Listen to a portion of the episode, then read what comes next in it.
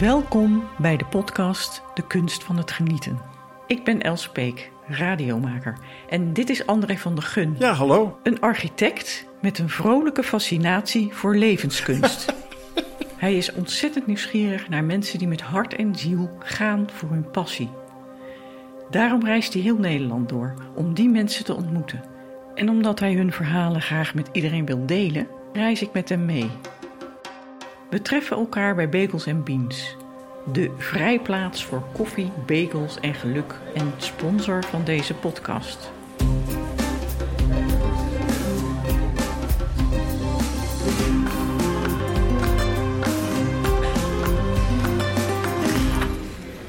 Wat wordt het? Tonijnsalade. Met kappertjes, uitjes en frisse sla. Dat ga ik doen. En dan moeten we naar Eindhoven, heb ik begrepen. Ja, we gaan naar het uh, Van Abbe Museum. Daar zit Rinus Sprong van de Dutch Tom Dance Division. Waar ik vol bewondering naar heb staan kijken tot ik ze de eerste keer zag. Was dat het jeugdige jonge mensen zijn die heel enthousiast hun dans doen. En dat binnen die choreografie elke danser of danseres uh, zijn eigen ruimte en tijd krijgt. Dat maakt het gewoon heel bijzonder. En ze heten de Dutch Don't Dance Division. Ja, dat okay. is de naam. Aflevering 7. Lichaam en geest. Whole spine is straight. Just drop your chin. Go around to the right. And finish again in the front. One more circle. Going around. And seven, let's reverse to the left. Easy does it. Don't force anything. Once again, go around. And six, finish in the front once again. Vertebrae by vertebrae, you roll down. Overal in het Van Abbe Museum zijn jonge dansers aan het repeteren. Onder de bezielende leiding van choreografen Rine Sprong en Tom Stewart. Op zeven verschillende plekken worden straks zeven korte voorstellingen gedanst. Het publiek wordt er langs geleid.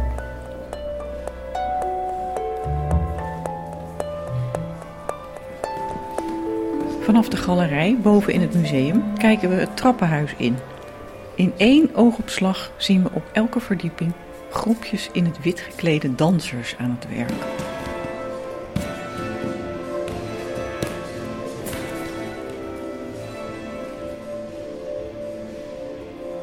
Op de begane grond, tussen de kunstwerken en wat opgerolde kleden in de hoek, danst een jongen met ontbloot bovenlijf. Guys, are you okay here? Yes. yes.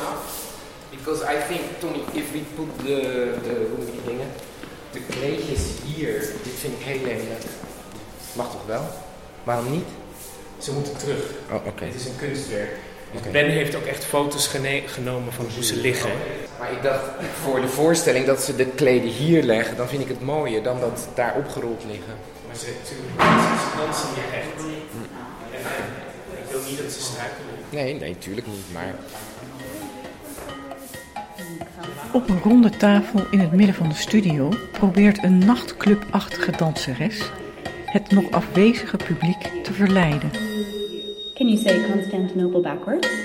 Me neither, but I just wanted to ask. Constantinople, Constant, Constantinople, Constant, Constantinople. Hoogtepunt van de middag is de laatste voorstelling van de tour. Die wordt uitgevoerd in de binnentuin van het museum. In de vijver. De deur naar buiten staat open. Er klinkt muziek.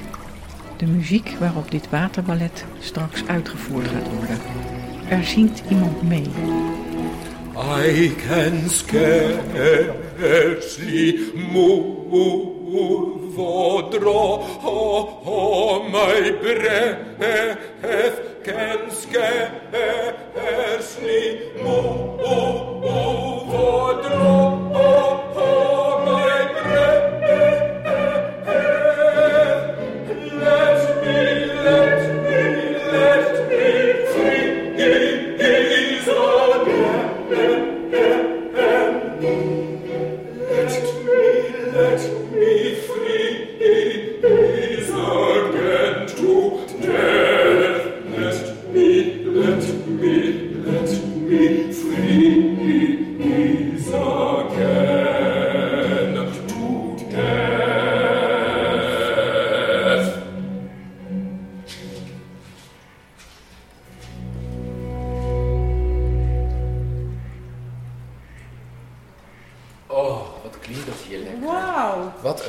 akoestiek. geweldig. Maar Ja. eh, je kan gewoon fantastisch Ja, zingen. ja ik, heb, ik heb veel gezongen. En ik heb ook, eh, wij deden één voorstelling met ik dit nummer. In eh, een wintervoorstelling was ik een koning winter helemaal. En dan lag ik in de pauze een 20 minuten op het toneel. En dan een heel groot doek, een hele grote cape die helemaal naar boven ging. En dan is pauze voorbij. En dan kwam ik heel langzaam tot bewegen. En dan zette het residentieorkest in. Tjoem, tjoem. En dan begon ik steeds meer. En dan zong ik met het residentieorkest. Oh, dat was zo lekker. Maar het klinkt hier zo mooi. Ja, zeker. En dit is Andreas Scholl, dus dat is wel even wat anders. I have a question. Yeah. Uh, when exactly do we go to the water? Not to be there too early. That's the thing. So, when Renus comes from the auditorium, Terwijl Tom Stewart de dansers de laatste instructies geeft, trekken wij ons terug met Rinus Sprong in het auditorium. De enige stille ruimte in het gebouw. Ja, we worden een beetje rustig hier, hè, omdat het is ook heel intiem. Het licht is gedimd, behalve op het toneel. En het is echt heel spannend om hier eh, iets te gaan doen met tien dansers op zo'n heel klein stukje toneel. Maar het is allemaal eigenlijk jouw idee geweest. Dan kan je het ontkennen, maar het is wel waar. Wat was het idee? Het idee was eigenlijk dat eh, toen ik hier voor de eerste keer in het Appenmuseum kwam, is dat gebouw eigenlijk bij mij blijven hangen. Een beetje een Escher-achtig met een heleboel vormen en trappen. En podia en verlagingjes en een vijver. En toen ik dus de eerste keer kennis maakte met Rinus en zijn dansgroep, toen dacht ik, die dansgroep, zoals die zich vertoont, die moeten naar dat museum. Ja, Die moeten in dat museum. Want die kunnen er iets van maken. ja. En dat gaan we vandaag doen. gaan we vandaag doen. En het is heel spannend, want eh, we hebben natuurlijk gisteren ons voorbereid. En eh, nou, zoals eh, jij al zegt, we, gingen, we gaan ook het water in. De vijver. En dat was ijskoud. En dan ze moesten daarin gaan zitten tot aan hun middel. En ze gingen gewoon helemaal shaken. Maar dat is wat wij zijn. We doen het. Ook al is het windkracht 8 op het strand. Ook al is het op een dak. Ook al is het in een heel groot theater. Ook al is het een klein theater. Wij gaan gewoon altijd het lichaam neerzetten in de ruimte. Zoals deze hier. Waarom? Nou, omdat het, het mooiste kunstwerk voor ons, voor mij en Tom Stewart, eh, de medeoprichter van de Dutch Don't Dance Division, voor ons het mooiste kunstwerk is het menselijk lichaam. Bedoel, we kunnen van alles verzinnen en je kan geniale eh, componist zijn, je kan geniale muzikus zijn, je kan geniale beeldend kunstenaar zijn, want die lopen er heel veel rond en die zijn genialer dan wij. Maar het meest geniale kunstwerk is nog steeds dat goddelijke lichaam voor ons. En daar kan je zoveel mee doen. En om dat lichaam dan met dansers, die uiteindelijk topkunstenaars zijn, in een, in een ruimte als, of in een gebouw als het Van Abbe Museum te zetten, is. Nou, dat is punt 1 heel fijn om te doen. Maar ook punt 2 om te laten zien waartoe het lichaam in staat is. En ik denk dat iedereen dat talent wel in zich heeft. Alleen heel veel mensen hebben nooit de kans om dat van binnen te ontdekken. just in the beginning, after your last one, Yeah. Uh, use the space much more. I think you were confused about what you said you have your last thing, then you go here. Can you just try that once? The ta ta con sha se tombe ku. Yeah, go around the corner a bit more. So you use the upstage part. Hoe komen jullie aan zo'n breed publiek? Uh, Ja, het publiek van ons is heel gemeleerd. Omdat we natuurlijk ook voorstellingen doen waar kinderen in meedoen. Bijvoorbeeld zo'n kerstvoorstelling die we al... eh, echt een traditie is dat geworden in Den Haag. Daar dansen kinderen in mee die heel jong zijn. Er dansen gasten vanuit het buitenland mee. Onze eigen dansers en noem maar op. En die kinderen die... ehm, die zorgen ervoor dat we weer heel erg in het nu staan op dat moment.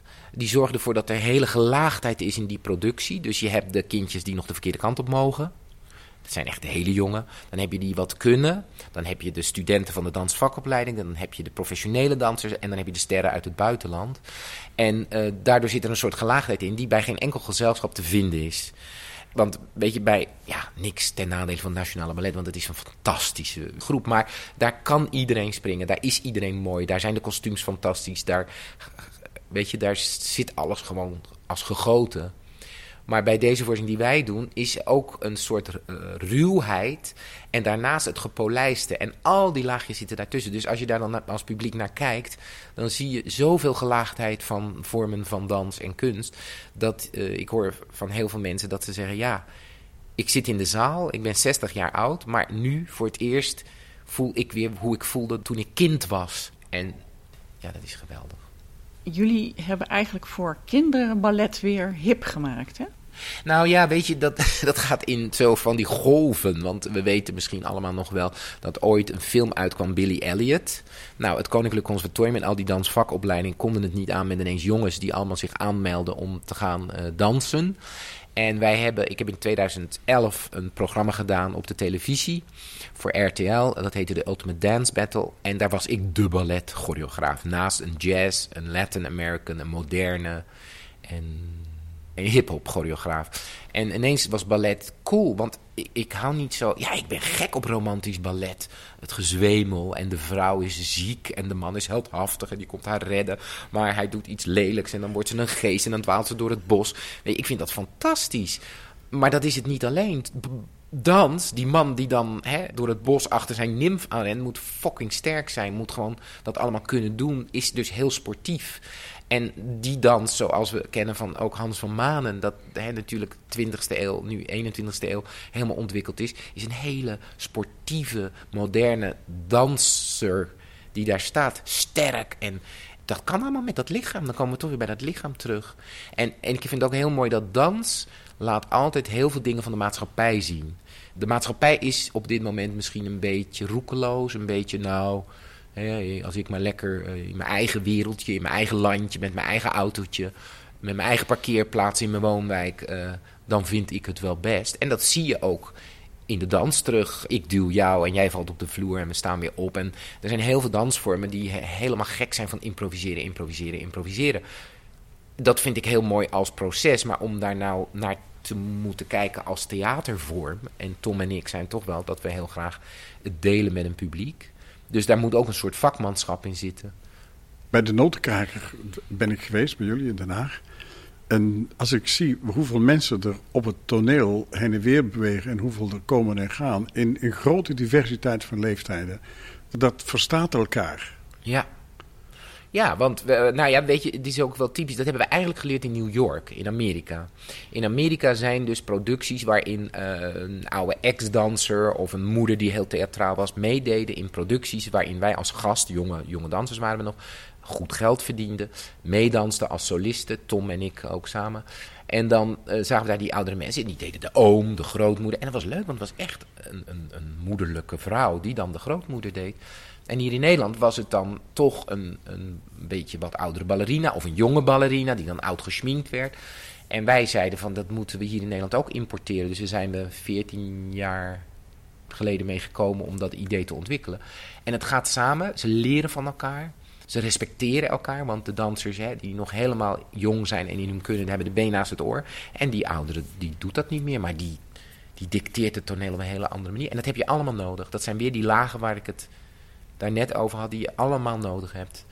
En we hebben ook een zomercursus. Iedere zomer werken we met uh, hebben we ook een groep oudere dansers van boven de 50, 70 jaar zelfs. En die hoeven alleen maar te staan, want die hebben zoveel in zich dat ze al theatraal kunnen zijn. Alleen zijn ze dat vaak niet bewust. En daar werken we dan aan van... Mevrouw, u hebt uh, drie kinderen gehad. Ja, maar ik durf niet. Ja, maar je hebt fucking drie kinderen gebaard. Je durft hier niet te staan in de ruimte. Je durft die ruimte niet te claimen. Wat? Ja, maar... En mijn tieten zakken en mijn kont lubbert. What the hell, weet je? Dat is, dat is... You're there. En zodra je dat draagt, dan, dan heb je het recht om hier op aarde te zijn. Maar zodra jij, denk ik, zegt van ja, maar ik ben er niet. Nou ja, ik zal niet zeggen dan heb je het recht niet, want dat klinkt bijna als euthanasie. Maar dan, dan zeg je dus zelf, ik ben er niet. Dan pleeg je een soort euthanasie naar jezelf toe, dat je jezelf terugtrekt. En ik zweer je echt in die, in die cursus ook, we hebben uh, mensen gehad die in vier dagen zeiden ze, in vier dagen bij jullie, hè, we hebben ook een prachtige docent, Louise Frank, die uh, ook een oude docent, die werkt met die mensen. En uh, binnen vier dagen heb ik met jullie meer over mezelf geleerd dan in vier jaar met een psycholoog omdat we werken niet meer met dat lichaam. En dat lichaam en geest zit nog steeds aan elkaar verbonden. Kunnen we wel zeggen nee, want je zit op school en je leert. En dan ga je naar de fitness en doe je oefeningen. Maar als danser moet je het beide. Je moet beide je hersenen gebruiken om die choreografie te onthouden. Om je artisticiteit naar buiten te brengen. Om je kostuum goed te houden. Om je publiek aan te kijken. Plus dat je sterk moet zijn En de ruimte moet kennen waar je danst. Want hier, nu, nu op dit toneel, het is zo klein. En dan met tien dansers daar te dansen. Is, je moet gewoon elkaar aanvoelen en kennen. En dan, alle antennes staan uit.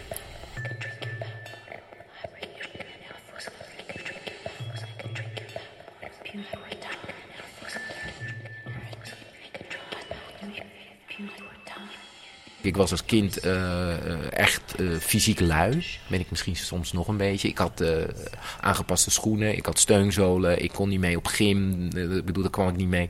En toen ik eenmaal dans ontdekte, pas op mijn zeventiende, toen, toen op muziek te bewegen, op muziek oefeningen te doen, sterker te worden, de fantasie die, daarin zit. Niet alleen maar gewoon achter een bal aan rennen en een knal geven en dan zien of je scoort of niet.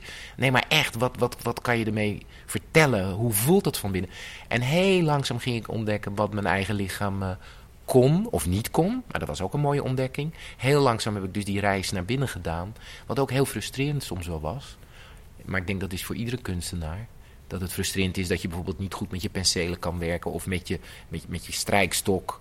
Maar voor mij was het heel erg confronterend met je eigen lichaam. Maar het had wel tot gevolg dat ik na twee jaar geen steunzolen meer had of dat soort dingen. Dus dat is eigenlijk, vind ik, de mooie kracht die mensen ook niet weten. Ik bedoel, weet je, het barst van de fysiotherapeut en het barst van de Alexander-techniek en de yoga en weet ik al niet wat. Maar het gaat toch om die zoektocht die jij zelf doet. En daar heb je wel begeleiding bij nodig, je, je leraren. Nou, dat was prachtig. En om dan eindelijk, nou ja, eindelijk, maar dan op mijn 21ste aangenomen te worden door Jiri Kilian bij het Nederlands Danstheater. En ik kon nog steeds helemaal niks, weet je wel. Ik kon gewoon echt nog niks. Maar dat je toch zover kan doen, zover kan schoppen, zover kan trainen, dat je vanuit steunzolenjongetje, die niet meekwam op gym, tot bij een topgezelschap danser. Dat, dat is een reis en dat gaat nog steeds voort. En eh, die reis die je maakte, die is ook fysiek geweest. Je bent ook de wereld overgegaan met de dans, of niet? Ja, ja ik, eh, ik begon bij eh, het Nederlands Danstheater in 81. En toen was ik, wat ik al zei, veel te zwak. Omdat mijn opleiding... Ik ging op mijn negentiende naar een vakopleiding in Rotterdam. De Rotterdamse Dansacademie. Nou, zo'n opleiding tot een beetje iets kunnen duurt zes jaar. Bij mij duurde dat natuurlijk vanaf mijn negentiende... dat ik echt officieel op die school begon tot mijn 21ste. Dat ik toevallig daar auditie deed. Ja, dat is natuurlijk veel te kort wel heel hard werken, maar dat is veel te kort om dan daarna mee te kunnen draaien in het Nederlands Danstheater 1. Want dat, dat, dat is een topgezelschap. Dus ik kon helemaal, ik was nog helemaal niet sterk. Maar ik werd wel gescand, of hoe noem je dat, gespot door een, uh, een directeur uit Frankrijk. Van een uh, groep in Frankrijk. En die heeft mij uh, toen een engagement gegeven, omdat hij zag wat voor artisticiteit ik in me had. En dat ik ook kon zingen en ik kon ook acteren en ik was ook gek en ik durfde ook alles. Dus hij kon dat gebruiken in zijn groep. En toen ben ik een jaar naar Frankrijk gegaan. En toen ben ik weer teruggekomen naar Nederland, want Nederland is toch uiteindelijk een heel leuk land. En daarna um, bij Introdans in Arnhem, jaren gedanst. Toen bij Scapino Ballet. En daarna maakte Tom en ik de overstap naar New York. Waar hij een uh, contract had bij een gezelschap. En daarna zijn we, nou ja, tournees in uh, Argentinië. Met een compagnie uit Amerika danste ik. We, zijn we naar Japan gegaan. Uh, Canada, naar heel Europa. En dat is geweldig. En tot we uiteindelijk weer besloten naar Nederland terug te gaan omdat Nederland een hele mooie geschiedenis heeft in de dans, maar ook een hele mooie nog steeds heden. Kijk, de toekomst weten we niet. Maar het heden is nog steeds wel, in vergelijking met andere landen, heel mooi. Dus daar werken we heel hard aan met tien jonge dansers. So, okay, where are you from? France. And you? I'm Dutch, but I was raised in Brazil. Gran Canaria, Spain. From Italy. I'm also from Italy. From Switzerland. I'm from Belgium. I'm from Italy. Antwoord je nou in het Engels. Because here we, because here we speak English, so everybody can understand me. Je moet straks uh, het water in, hè? Ja. Heb je er zin in? Eigenlijk wel. Het is best wel spannend. Heel koud in het begin. Maar daarna, als je eruit komt, voel je je helemaal ja, wakker en goed. En blij dat je het hebt gedaan. Maar het gezelschap wat ik net ontmoet heb, daar zitten geen Nederlanders bij, dacht nee, ik. Nee, vreselijk hè. Ja. ja, we heten ook de Dutch Dawn Dance Division, dus de Dutch Dawn Dance anymore. Maar nou, weet je, het moeilijke is dat het niveau van ons gezelschap is heel hoog. En ehm, we krijgen heel veel aanbod van dansers uit Italië. Want daar is alles bijna gestopt. Zelfs eh, de Opera van Verona heeft geen eigen balletgezelschap meer. Eh, nou, beroemde gezelschap als Scala de Milaan, dat bestaat nog. Maar kleinere gezelschappen niet meer. Wordt allemaal bezuinigd. En in Azië is hetzelfde. Dus we krijgen heel veel aanbod van Aziatische, Italiaanse en, en buitenlandse dansers. En die komen dan hierin. Maar Nederlandse mensen komen niet zo in ons gezelschap op dit moment. Omdat ons niveau eigenlijk daardoor heel hoog is. En ook, ik weet niet wat het is. Misschien ook een imageprobleem. Dat, uh, omdat bij ons moeten ze ook dingen doen als hier. Dadelijk de vijver in, hier in het Van Abbe Museum. Of uh, over een maand staan we op het strand, in het zand. Hè, dan zit het zand tussen je kiezen. Of ook de grote theaters, zoals het Zuiderstrandtheater en zo. En volgend jaar weer een tournee door Nederland. Maar je moet wel uh, anders in het vak staan dan ik wil mijn balletles doen en ik zit bij het Nationale Ballet. Want je moet wel uh, zelf ontwikkelen en verzinnen en uh, gewoon op een andere manier werken als keurig een theater binnenkomen en in de kleedkamer alles voor je klaargezet hebben, je kostuumpjes. Dat is bij ons niet. Je moet je instrument willen bespelen. Ja, en je instrument op een andere manier willen ontwikkelen, zoals Tom en ik dat ook hebben gedaan. Sinds we niet meer bij een grote gezelschap dansen, zijn we. Uh, weet je, mijn eerste geld in Amerika wat ik verdiende was met een cabaret, uh, cabaret. Dus, dus uh, in travestie op spits op een boot dansen. En Tom heeft natuurlijk bij een gezelschap gegeten, maar die heeft ook burlesque gedaan daar met een, met een dame met Cup Triple D en hij was haar BH. En dan had hij een hele choreografie opgemaakt. Dus we hebben zoveel dingen gedaan. En altijd hebben we kunnen leven van theater en van dans. Dus ook niet onze neus opgetrokken als het niet met zo'n prachtige choreograaf als Hans van Manen was, maar uh, met een een of andere gezelschap of een gezelschapje of een school ergens in, uh, in Queens of in New Jersey. En weet je, ik wilde altijd eigenlijk wel in theater, ik wilde acteur worden. Uh, maar daar ben je dan als je 17, 19 bent nog erg jong voor. En ik zat een jaar op de Kleinkunstacademie uh, in, in Amsterdam, een soort voorbereidend jaar. Dat vond ik ook heel leuk, maar dat was ook heel veel tekst schrijven. En uh, toen, toen kwam die dansacademie op mijn pad. En toen later, ik zeg maar tien jaar geleden, toen ik 47 was, zo tegen de 50 liep, toen dacht ik, waarom heb ik nou dans gekozen? Waarom is dat op mijn pad gekomen? En ik denk dat het is omdat je met je lichaam zoveel meer universeel kan communiceren dan met Nederlandse taal. Dus je kon naar uh, Argentinië of je kon naar Japan om daar, ja, of ze het nou begrepen of niet, niet altijd natuurlijk, maar je kon daar werken. Of in New York, of in Frankrijk, of in Luxemburg. Of in Israël hebben we ook gezeten. Nou ja, in zo'n land als Israël om daar te werken is zo anders dan in Nederland. Dat, dat geeft dan zoveel aan jou als mens. En dat had ik niet kunnen doen zonder dans. Nee. Dus je hebt de woorden niet nodig, blijkbaar. Nee, want je voelt wat iemand voelt. Je ziet wat iemand meemaakt. Je, en niet alleen door naar dans te kijken, maar het heeft, ja, voor mij, ik praat het heel veel over een energie.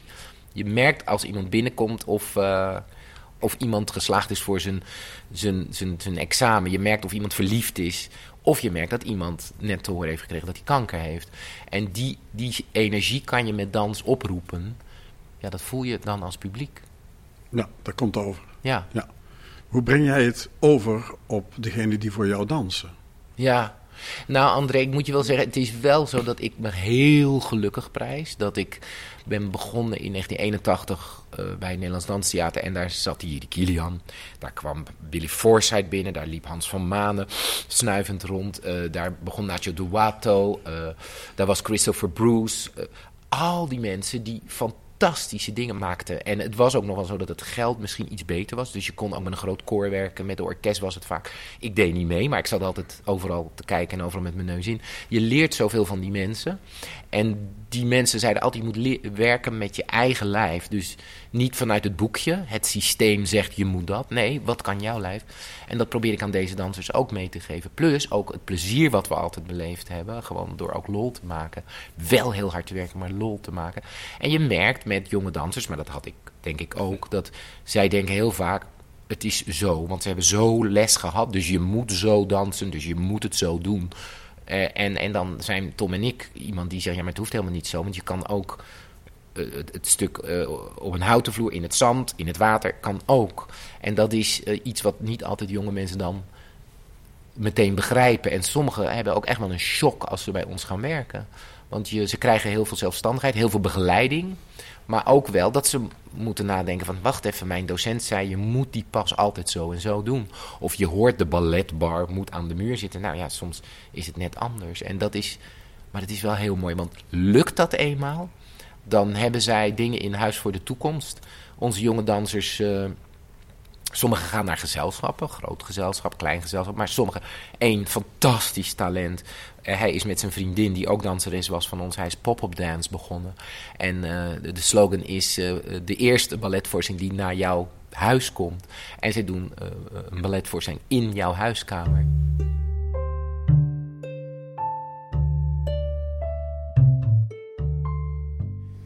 Who can give the rest a warning? Are you all going to be in the dressing room during etalage? Yeah. Changing, yeah. Then it would be handy if somebody can tell them, Ben, als, als Daniel begonnen is, zou je dan heel even naar het leslokaal willen gaan? Ja. So, as soon as he has started, Ben will come to the dressing room and warn you. You all know Camila etalage is five us. minutes. Sorry? Camila Camila can tell us. also. True. True. You can do that. Waar word je nou door geïnspireerd als je een voorstelling wil maken? Ik vergelijk het altijd met Tom. Omdat Tom is 32 jaar samen met mij. En hij is altijd heel anders geïnspireerd dan ik. Dus ik vraag me dat zelf wel eens af. Waar, wat inspireert mij? Moet je eerlijk zeggen, ehm, het, het, vliegt me heel vaak aan.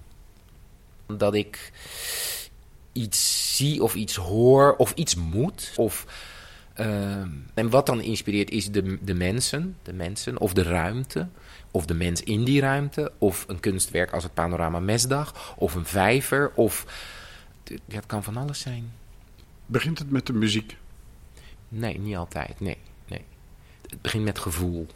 En dat gevoel kan zijn een gevoel vanuit eh, een geschiedenis met je familie. Of een gevoel vanuit eh, eh, het voorjaar. Of een gevoel vanuit het wit van de winter. Van de sneeuw. En, en daar begint het meestal mee. Wat voor gevoel wil ik? En, en daarom vergelijk ik het met Tom. Tom eh, weet dan de muziek en die telt het uit. En die weet precies hoeveel treden op de trap. En die weet precies eh, hoeveel mensen als je dat verdeelt. En die is veel meer op die manier bezig. En, en met mij is meer gevoel. En dan snappen soms de dansers niet meer waar wil je nou heen. En vaak als ik dan een stuk heb gemaakt, dan is het een soort emotionele lading die weer heel anders is als het mathematische of het meer abstracte. En dat is dan denk ik de kracht van mijn choreografie. Maar ik denk ook de kracht van toen ik als danser bezig was. Dus, dus ja. Zoals een schilder zijn penseel gebruikt? Ja, nou, dit is moeilijk in ons vak hoor. Want een schilder heeft een penseel en de kleuren en de verf. En dan, dan kan je iets doen s'nachts, weet je. Dan, dan, dan heb je een idee en dan maak je een schets of zo. Maar met een danser kan het niet. Je kan niet zeggen, kom nu even, want we gaan nu eh, s'nachts eh, even wat maken.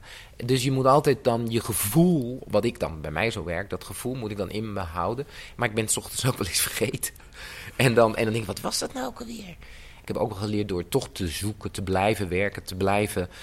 eh, of het nou mensen opleiden is, of, of, of een stuk creëren, of een, een ding verzinnen zoals wij nu hier in het Van Abbe Museum doen. Weet je, zo'n hele route door dat museum. Dat je toch blijft zoeken. Ja, dat is voor soms... Ik heb natuurlijk als danser gewerkt. Is dat als danser heel moeilijk, want dan denk je, wat bedoelt die man nou? Wat wil die nou? En sommigen voelen dat, wat ik al zei, intuïtief aan, maar anderen niet. En dan moet je het op een andere manier inpakken. En dat is wel een heel moeilijk proces, maar ook heerlijk. Dat is weer die reis die je Ja. naar binnen gaat. Hoe hou jij jouw geheugen bij elkaar? Wat Ja. een beweging die je bedacht hebt, die je gemaakt hebt, hoe leg je die vast in jezelf en hoe kun je die dan overbrengen? Ja. Hoe je het onthoudt, kijk, wat ik leuk vind, ik heb ook musicals gedaan. Voor mij als danser om in een musical te staan, ik wist mijn tekst als ik mijn eh, placement, als ik mijn, mijn eh, blocking op het toneel wist, of mijn choreografie of mijn beweging. Een acteur, die doet het juist anders. Die weet de tekst en daarbij zijn beweging. Dus dat werkt andersom.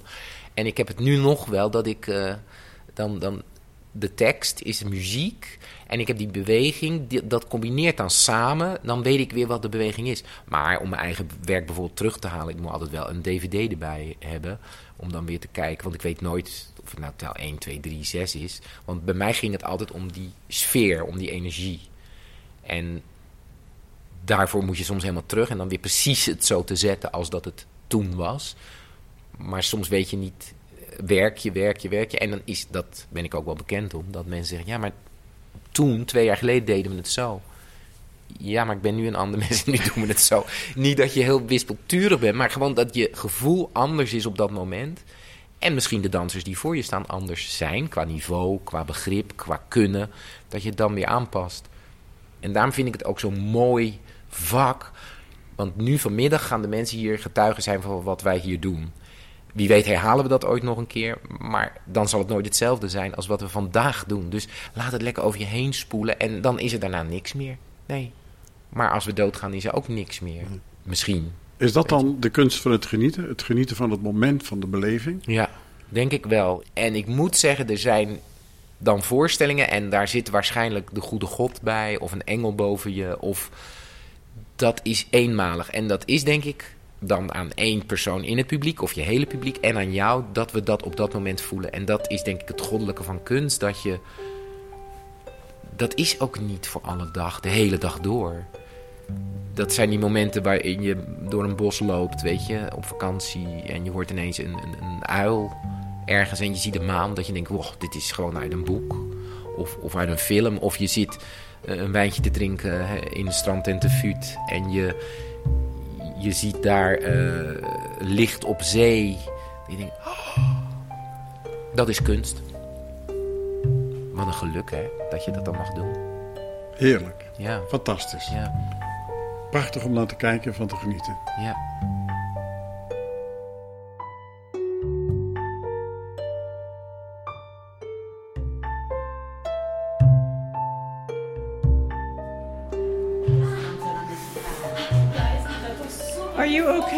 Are you okay? Yes, yes, a bit cold, but You're okay? very nice. Yes, a bit. Let's see You want a shower? A hot shower. Yes. Hot shower, it. Go. Yes. Hoe gaat het met je? Goed, het is echt een leuk gevoel nadat je het gedaan hebt. Ja? Ga je nu Ja. even de douche nemen? Ja, douchen en dan eh, opnieuw beginnen. Dus om drie uur start de volgende tour. Nou, ga snel een douche nemen. Oké, dankjewel.